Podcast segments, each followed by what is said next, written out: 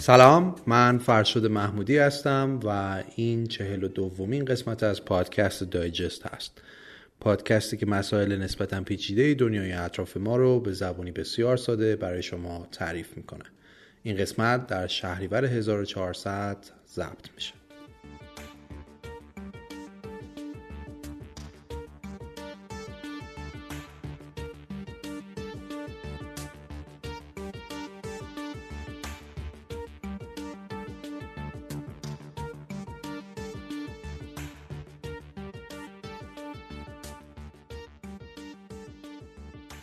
موضوع این قسمت از پادکست دایجست سازمان ملله. اینکه اصلا این سازمان از کجا به وجود اومد کارش چیه و چیکارا می‌کنه در اصل. دلیلی که این موضوع رو برای این قسمت انتخاب کردیم اینه که با توجه به اتفاقات اخیری که در دنیا داره میفته مثل کرونا و طالبان تو افغانستان و گرمایش بی سابقه زمین و مسائل دیگه این بحث مطرح میشه که گویا دنیا برای حل یه سری از مسائل و ابرچالش هاش نیازمند توافق های وسیعی بین تمام انسان های این کره خاکی داره. اتفاقاتی در این جهان میفته که گویا حل کردنش از پس یک کشور و دو کشور بر نمیاد و جایی باید باشه که مسائل بشر در مقیاس وسیع در اونجا مطرح بشه و راجبش بحث و تصمیم گیری بشه. و خب همین مقدمه ما رو صاف می‌بره تو دل داستان. داستان این که اصلا اساسا موضوع این قسمت چیه و چرا سازمان ملل به وجود اومد و چطوری شکل گرفت. پس بریم ببینیم که این داستان از کجا شروع شد. با تشکر از اسپانسر این قسمت از پادکست دایجست اسنپ فود که حامی توسعه و گسترش رسانه‌ای به اسم پادکسته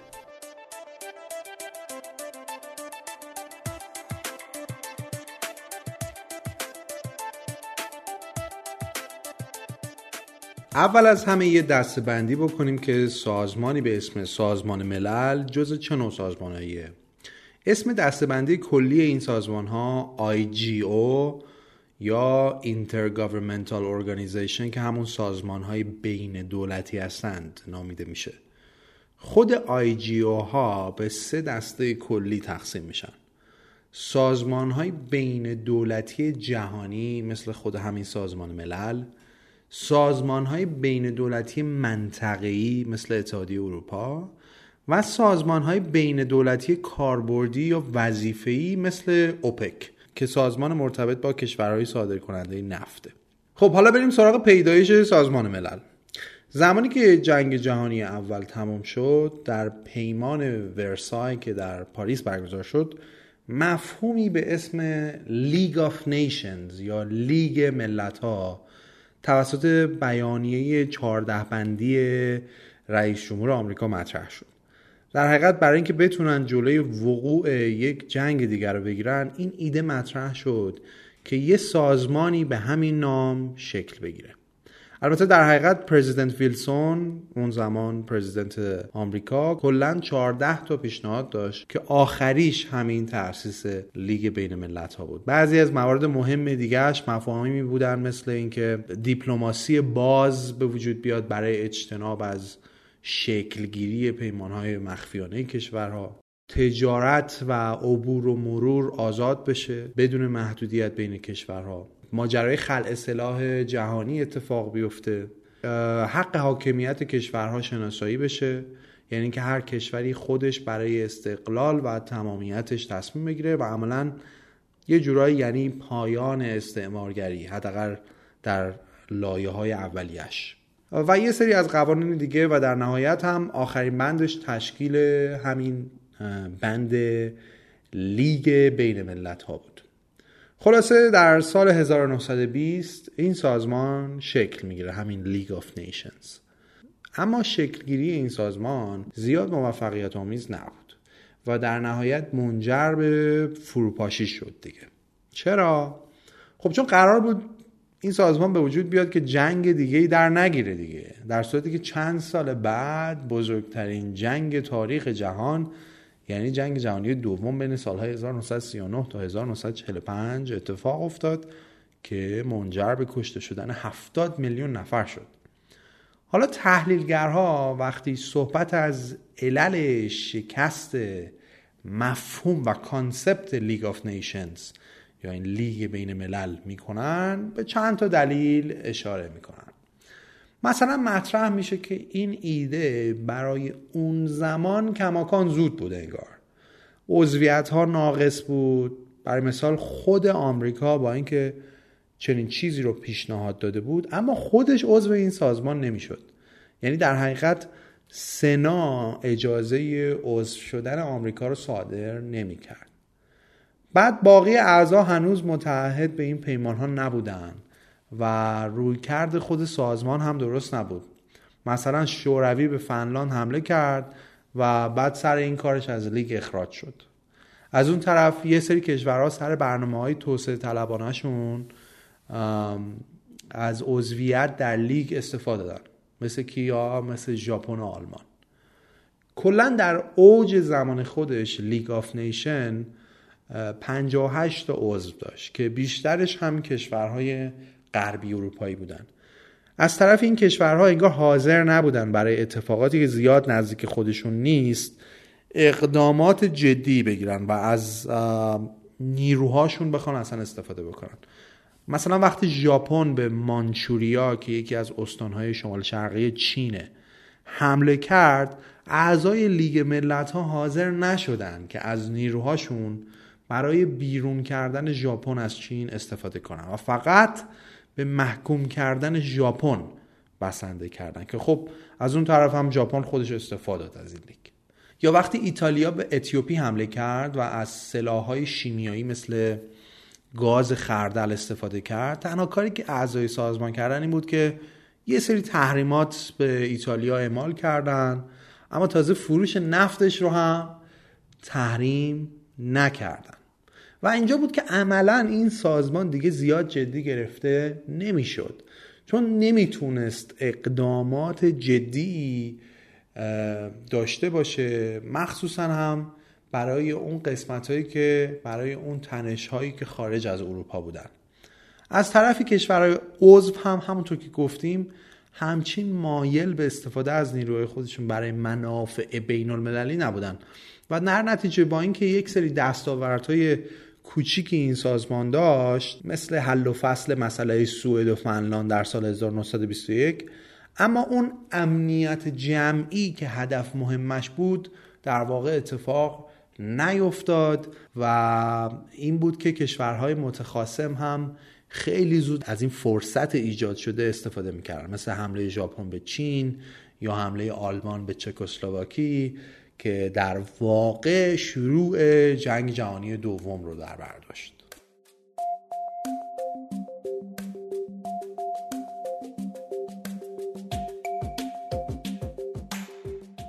جنگ جهانی دوم هم که شروع شد خب دیگه کلا این قضیه لیگ و این داستان ها هم تعطیل شد و سازمان ملل امروزی از دل داستان جنگ جهانی دوم به بعد بود که در واقع به وجود اومد. پس قبلش این League of Nations بود. عملا اولین باری که واژه سازمان ملل استفاده شد در سال 1942 بود که 26 کشوری که با متفقین در جنگ بودن بیانیه سازمان ملل رو که منشور آتلانتیک رو تایید می‌کرد امضا کردن.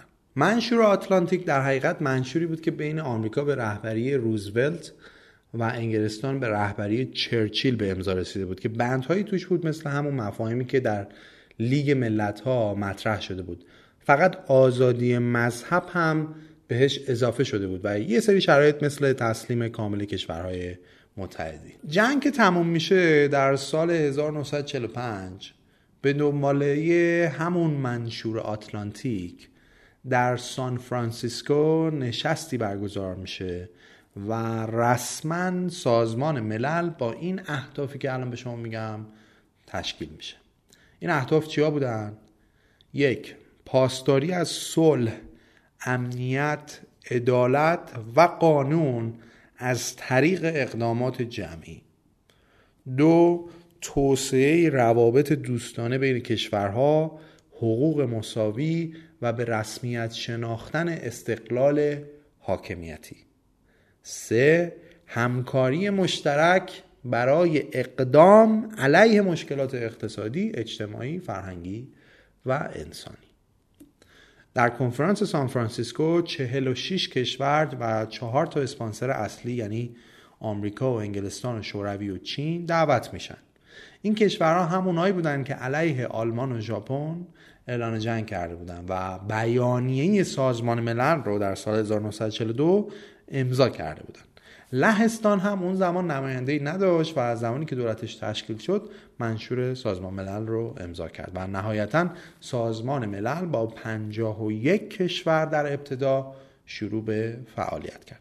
اما الان که داریم از سازمان ملل صحبت می‌کنیم این سازمان 193 کشور عضو داره. دو تا کشور هم هستن که در حقیقت عضو اصلی نیستن یعنی حق رأی ندارن. ولی می‌تونن در بحث ها مشارکت کنن. یکیش واتیکانه و دومیش هم فلسطینه.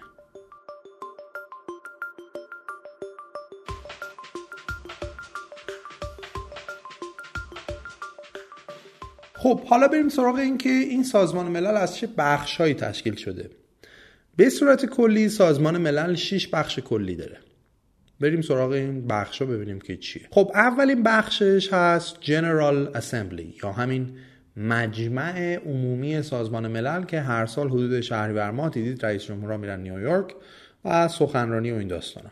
اینجا جاییه که کشورها بحث می‌کنن ایده میدن تصمیم گیری می‌کنن رأی میدن و کلی اتفاق دیگه. اصلا ممکنه براتون سوال بشه اینا برای چی هر سال جمع میشن میرن اونجا؟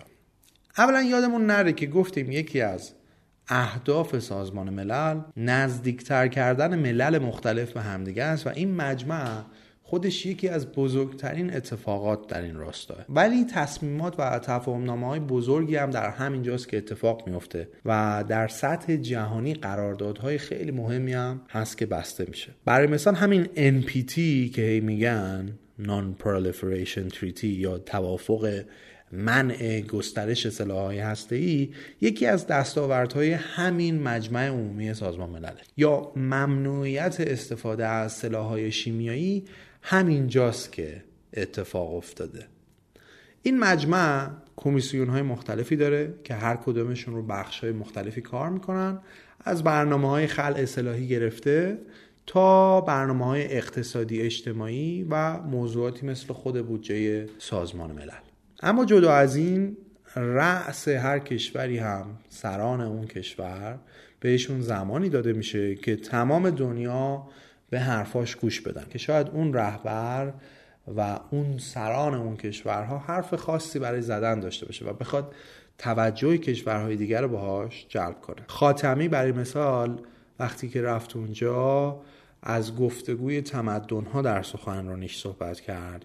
و این سیگنال رو به دنیا می‌خواست بده که دولتی که تو ایران سر کار اومده اهل مذاکره و دیپلماسیه و روی کردش فرق داره با دولت های دیگش سخنرانی های جالبی هم اتفاقا اینجا شکل گرفته. از هوگو چاوز که اومد بالا و گفت دیروز شیطان پشت این پودیوم بوده یعنی آمریکا. تا فیدل کاستروی که طولانی ترین سخنرانی تاریخ مجمع عمومی رو کرده و راجب فلسفه دزدی حرف زد. تا آمریکا که تو یه شیشه چیزی گرفته بود دستش نشون می‌داد که این سند اینه که عراق از تسلیحات شیمیایی استفاده کرده پس باید بهش حمله کنیم. آخرش هم معلوم شد که گزارشش کاملا ساختگیه. و محمد قذافی که اومد رهبر لیبی اومد منشور سازمان ملل رو پاره کرد و گفت کی گفته همه کشورها برابرن؟ اگه همه کشورها با هم برابرن پس چرا فقط پنج تا کشور حق تو دارن؟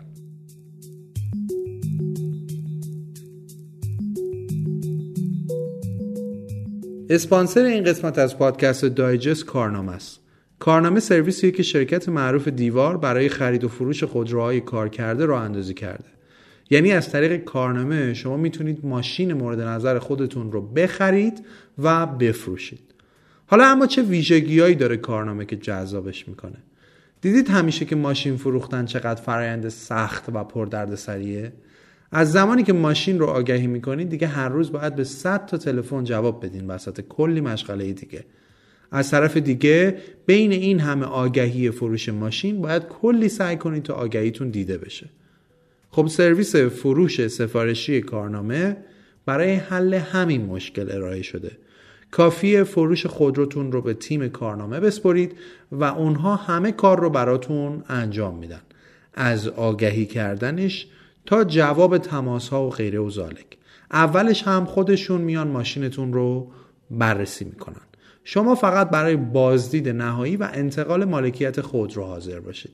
تمام این خدمات هم برای شما رایگانه. این سرویس فعلا در شهرهای بزرگی مثل تهران و کرج شیراز و اهواز اصفهان مشهد و تبریز فعاله. اگر قصد فروش خودروی کارکردتون رو دارید می‌تونید کارنامه رو تو گوگل سرچ کنید یا از طریق لینکی که براتون گذاشتم به سایتشون سر بزنید. اسپانسر این قسمت از دایجست کارنامه دستیار مطمئن شما در خرید و فروش خودرو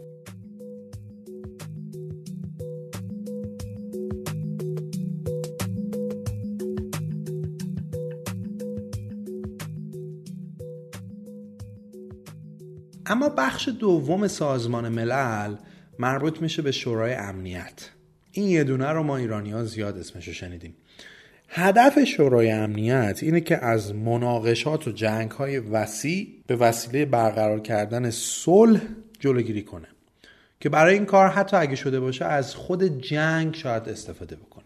یعنی از ابزاری مثل جنگ استفاده کنه. این شورا پنج عضو دائم داره که میشن آمریکا، روسیه، فرانسه، انگلستان و چین.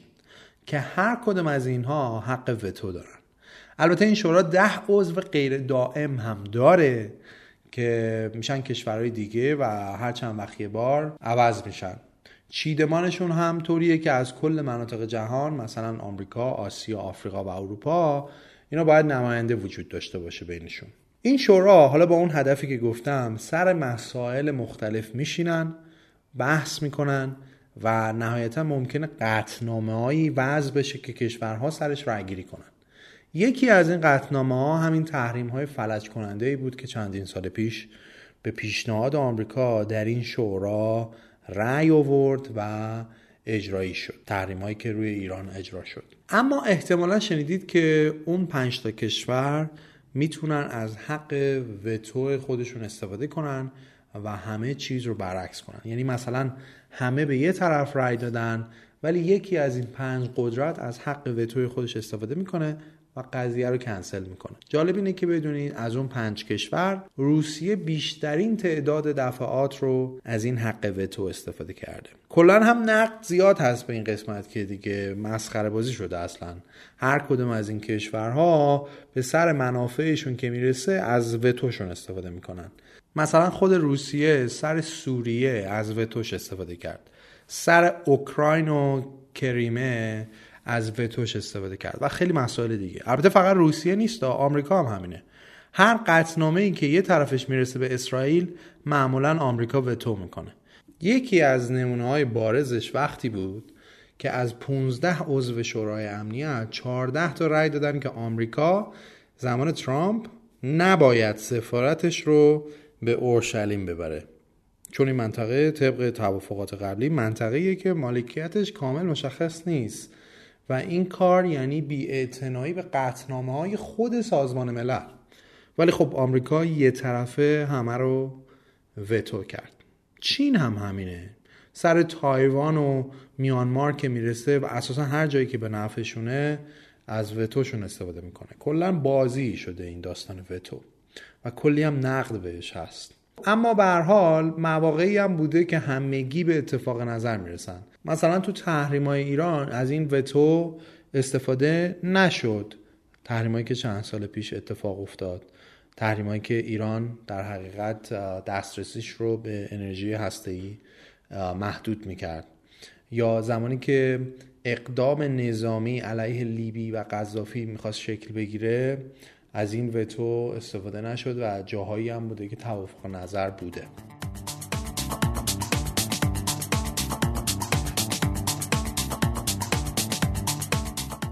حالا نکته اینه که این شورا برای اجرای این قطعنامه هاش نیاز به نیروهای نظامی هم داره دیگه. در حال حاضر سازمان ملل چیزی حدود 100 هزار نفر نیروی صلحبان داره که در سر تا سر جهان به اجرای این قطعنامه ها کمک می‌کنن.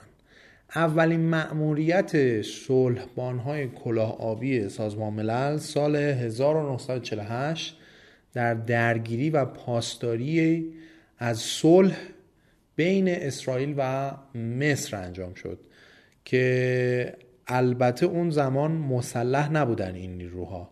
اما اولین مأموریت مسلح این نیروها در سال 1957 دوباره بین همین دو کشور سر کانال سوئز بود که اتفاق افتاد که در نهایت با کمک این نیروها تونستن اسرائیل رو از مصر بیرون کنن. در اقصانقات دنیا این نیروهای پاسدار صلح کمک می‌کنن تا صلح و نظم برقرار بشه.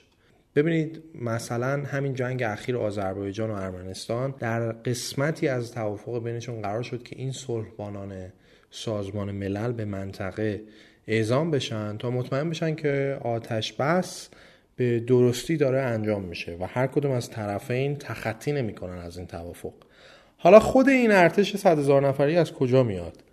در حقیقت کشورها نیروهای خودشون رو اهدا می‌کنن به سازمان که اکثرا هم از طرف کشورهای در حال توسعه است. مثلا بنگلادش بیشترین تعداد نیرو رو به این سازمان اهدا کرده یعنی حدود 8500 نفر.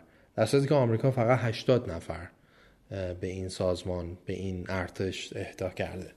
کشورهای مثل هند، اتیوپی، پاکستان کلا نیروهای خیلی زیادی به صلحبانان سازمان ملل دادن. البته این گوشه ها این هم بگیم که حضور این صلحبانان سازمان ملل همیشه بیهاشی هم نبوده گزارش های بسیار زیادی از تجاوزهای جنسی سربازان این سازمان و سوء استفاده از موقعیتشون وجود داره که همیشه برای سازمان ملل یه چالش بزرگه. مثل ماجرای کشیش هایی که متهم میشن به تجاوزهای جنسی به بچه های کلیسا و امثال هم. نکتهش هم اینه که بابا جون شما قرار خودت پاسدار صلح باشی نه اینکه بشی ننگ برای خود سازمان ملل. معمولا به هر حال اقدامات نظامی به گفته سازمان ملل باید در این شورا بررسی و نتیجه گیری بشن و در موردشون تصمیم گیری بشه. اما مواردی هم داشتیم که کشورها منتظر شورای امنیت نموندن برای تصمیم گیری مثلا باز آمریکا تو سال 2003 بعد از اینکه نتونست اعضای سازمان ملل رو متقاعد کنه برای حمله به عراق به خاطر استفاده از سلاحهای شیمیایی خودش خارج از شورا جنگ رو شروع کرد و رفت جلو. اما مواردی هم بوده که منتظر رأی شورای امنیت شده. مثلا حمله به افغانستان، سوریه و مسائلی که با کره شمالی داره.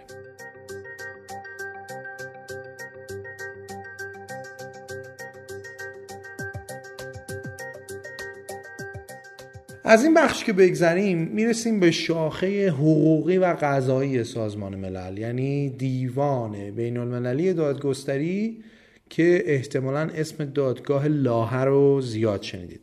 دادگاه لاهه در حقیقت ستاد این دیوانه که در کاخ صلح در شهر لاهه هلند واقع شده. این دیوان 15 تا قاضی سرشناس داره که با نظر مشترک مجمع عمومی سازمان ملل و شورای امنیت برای 9 سال انتخاب میشن. اصل و اساس پیدایش این دیوان اینه که به برقراری عدل و مساوات در سطح جهانی بتونه کمک کنه. یعنی اگه یک کشور ستمگری وجود داشت و داشت زور می‌گفت کشور ستم دیده بتونه به صورت قانونی داد خودش رو پیش این دیوان ببره و از کشور متخاصم شکایت کنه. درست مثل دیوان عدالتی که در یک کشور وجود داره برای برقراری عدالت بین مردم. حالا این یکی بین کشور هاست مثلا اگه یک کشوری روی یه رود بزرگی که از کشورش رد میشه و به کشور دوم می‌رسه برنامه های پیاده کنه که کشور دوم رو متضرر کنه و اگه دو کشور نتونن با هم به توافق برسن اینجاست که کشور دوم می‌تونه به این دیوان رجوع کنه و شکایتش رو مطرح کنه. البته باید اول هر دو کشور حوزه اختیارات این دیوان رو قبول کرده باشن. هر چیزی ممکنه. مثلا اکوادور و کلمبیا سر استفاده از سمکشی های هوایی با همدیگه پرونده داشتن سر این قضیه. یا مثلا سر همون هواپیمای مسافربری ایران که اوایل جنگ آمریکا با موشک زده بود ایران شکایت کرده بود. سال 1368 به این دیوان. یا مثلا فرض بگیرید سر همین ماجرای پرواز اوکراین که ایران زد. سر گروگانگیری های آمریکا زمان انقلاب تو بحث اشغال سفارت آمریکا و خیلی از مسائل دیگه. خلاصه ایده اینه که یه جایی باشه که داد کشورها رو بتونه بشنوه و بهشون رسیدگی کنه.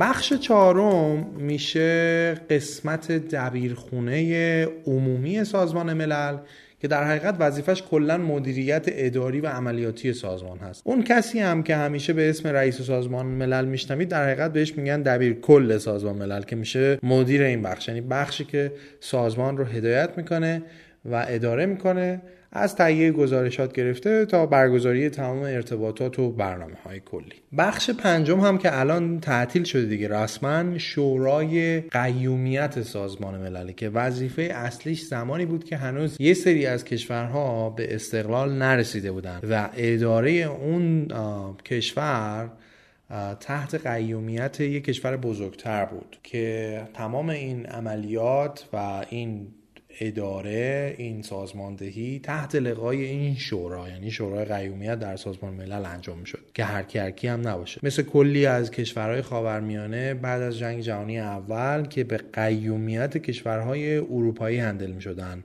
مثل فرانسه و انگلستان. حالا از لبنان گرفته تا سوریه و عراق و اردن و فلسطین و امثال هم ولی عملا در سال 94 که همه این کشورها به استقلال رسیده بودن دیگه این شورا هم یه جورایی کارش تعطیل شد.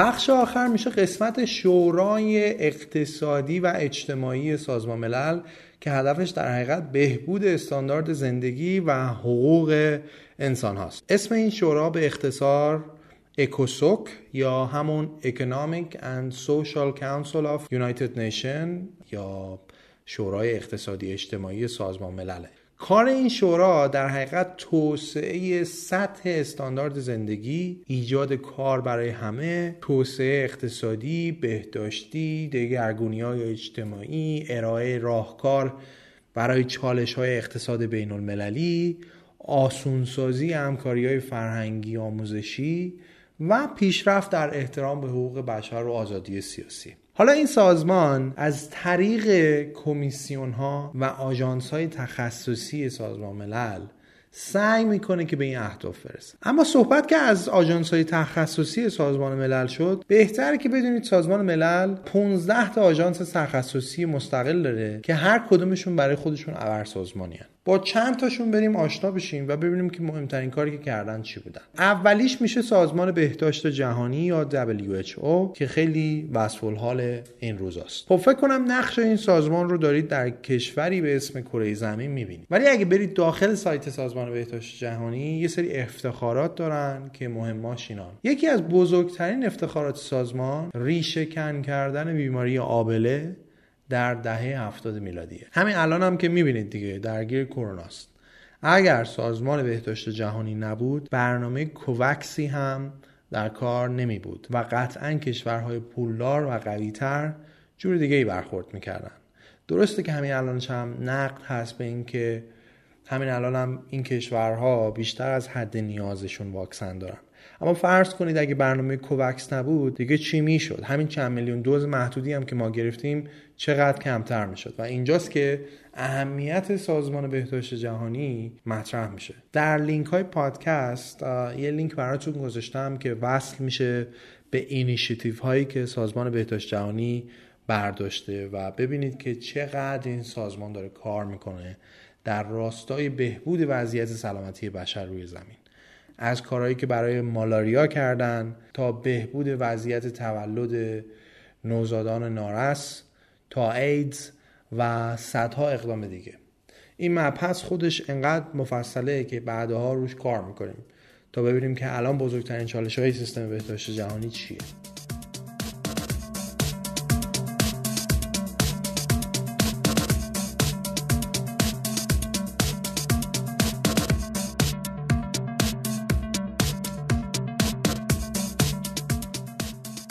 سازمان دوم که به ما باز خیلی ربط داره آژانس بین المللی انرژی هسته ما بیشتر اسم این سازمان رو برای نظارت و این چیزا در خصوص ایران شنیدیم.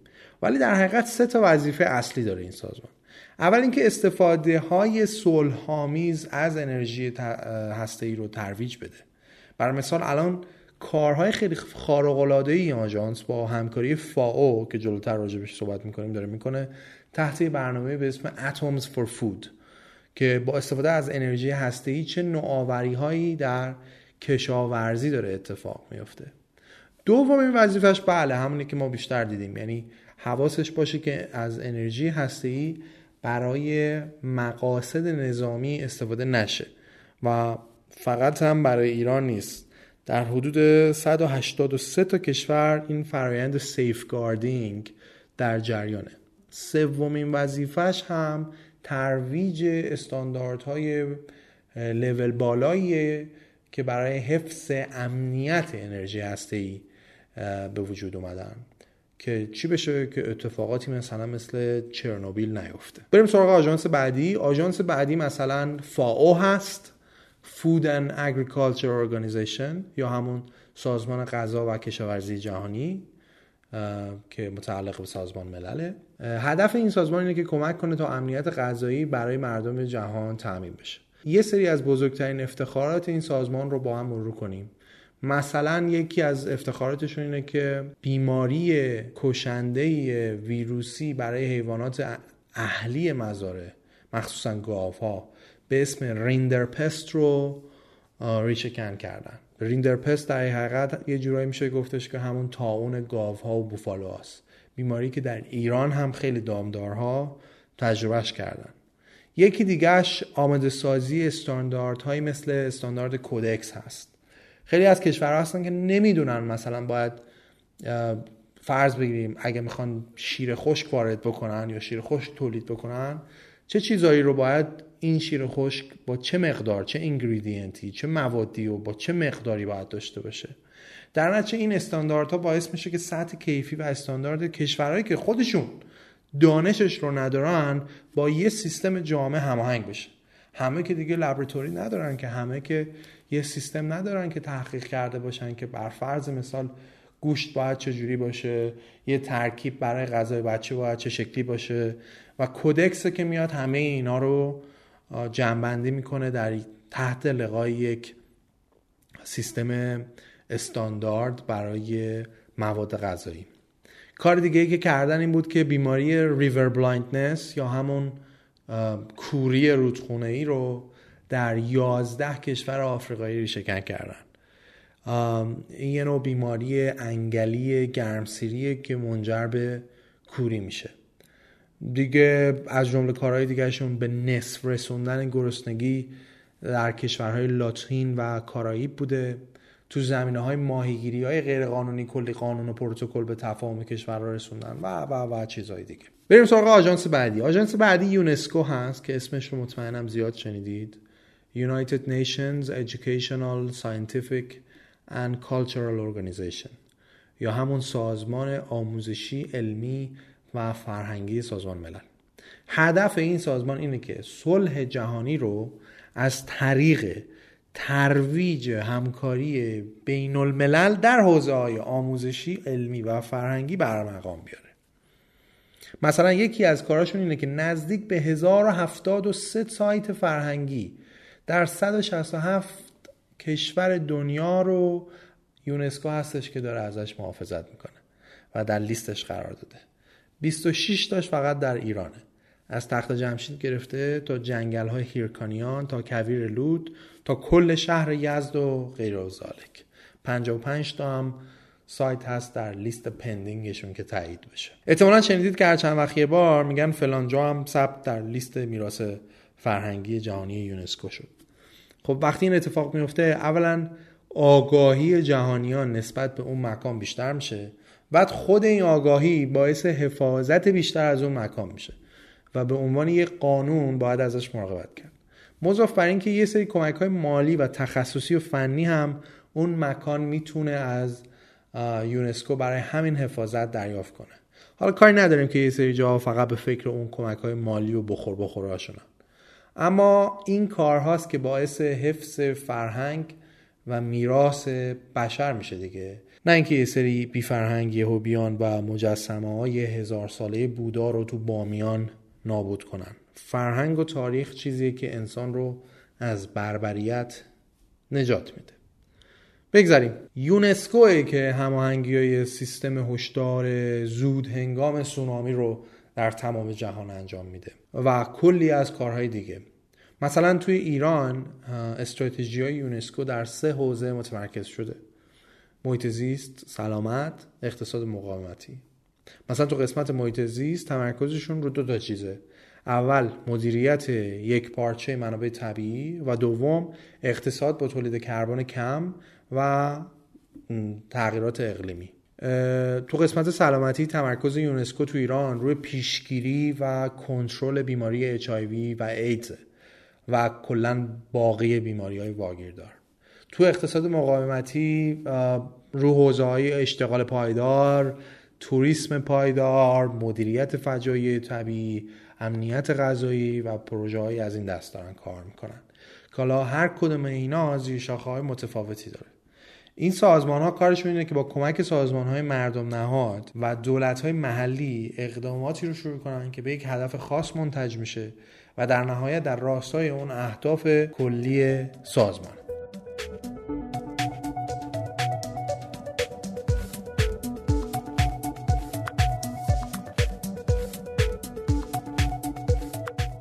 حالا الان قرار نیست تمام این 15 تا آژانس سازمان ملل رو با هم بریم داخلش. اما آژانس های مهم دیگه ای هم وجود داره که هنوز نگفتیم. مثل بانک جهانی مثل صندوق بین المللی پول که یکی از کارهای مهمشون وام دادن به کشورهای مختلفه برای اینکه بتونن توسعه های عمرانی اقتصادی داشته باشن. یا ایکاو سازمان بین المللی هوانوردی کشوری. یا وایپو همون سازمان جهانی محافظت از مالکیت معنوی که کار کاپی رایت و خیلی چیزهای دیگر رو انجام میده و چند تا آژانس دیگه هم در حقیقت وجود داره که هر کدومشون نقش بسیار بسیار مهمی دارن. اما ممکنه تا به حال شما اسم یه سری اختصارهای دیگه هم شنیده باشین که تو این لیست نبود مثل اسم یونیسف یا UNDP یا برنامه جهانی غذا. خب اینجا باید بگیم که اینا در حقیقت program های سازمان ملل هستن و آژانس تخصصی نیستن. البته بازم اینا تشکیلات خودشونو دارن ها یعنی باز خودشون یه سازمانن.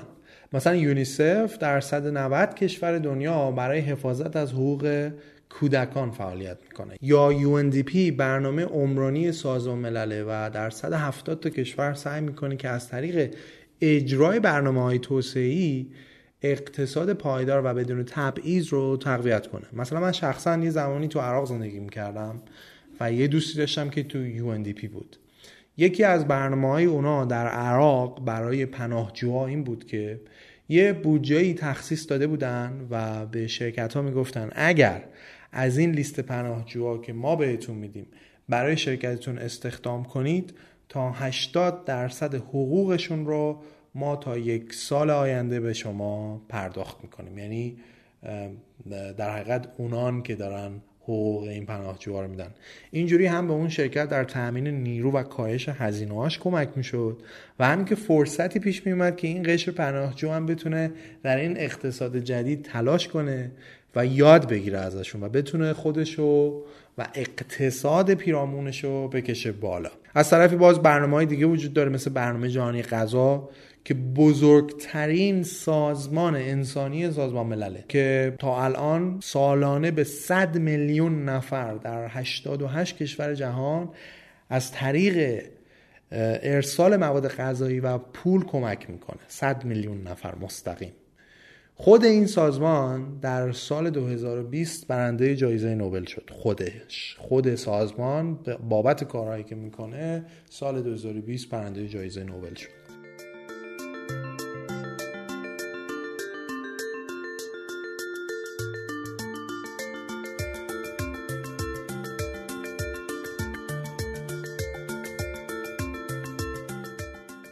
خب این یه خلاصه ای بود از تاثیرات سازمان ملل در جهان ما. حالا ممکنه برای شما این سوال پیش بیاد که خب پول این هم پروژه از کجا میاد و چطوری تعمین میشه. اول اینکه در سازمان ملل یه بودجه عمومی عادی هست و یکی هم بودجه عملیات های صلحبانی که به اصطلاح همون ارتش سازمان ملل باشه. غیر از اینا یه سری هم اهدایات مالی داوطلبانه کشور هاست. بودجه عمومی که در حقیقت اجباریه و باید همه کشورها پرداخت کنن سهمشون رو.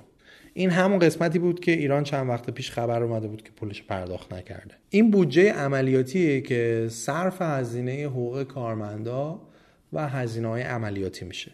رقم این بودجه در سال 2021 حدود 3200 میلیون دلار بوده که این رقم در 20 سال گذشته تقریبا بیشتر از دو برابر شده و دلیلش هم افزایش قابل توجه تعداد مأموریت های اجرایی سازمان ملله.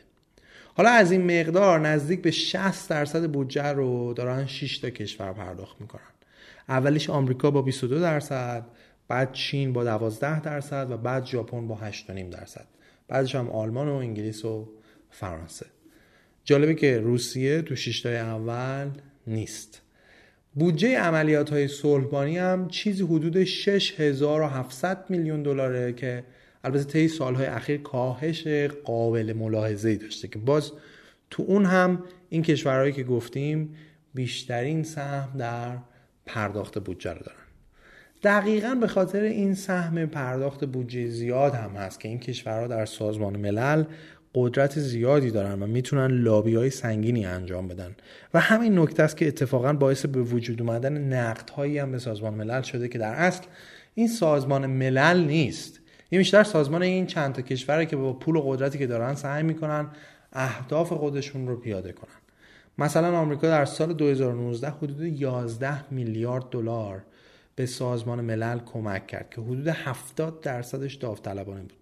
که بیشتر حجم این بودجه البته رفت تو WFP یا همون برنامه جهانی غذا که گفتم براتون. بعد دیگه بیشتریناش معمولیت های صلحبانی بوده UNHCR یا همون آژانس پناهجویان سازمان ملل بوده و بعد هم یونیسف و بعدش هم کلی از برنامه های دیگه سازمان ملل دقیقا همینجا بود که وقتی ترامپ اومد یه سری کاهش های بودجه شدید به سازمان ملل اعمال کرد.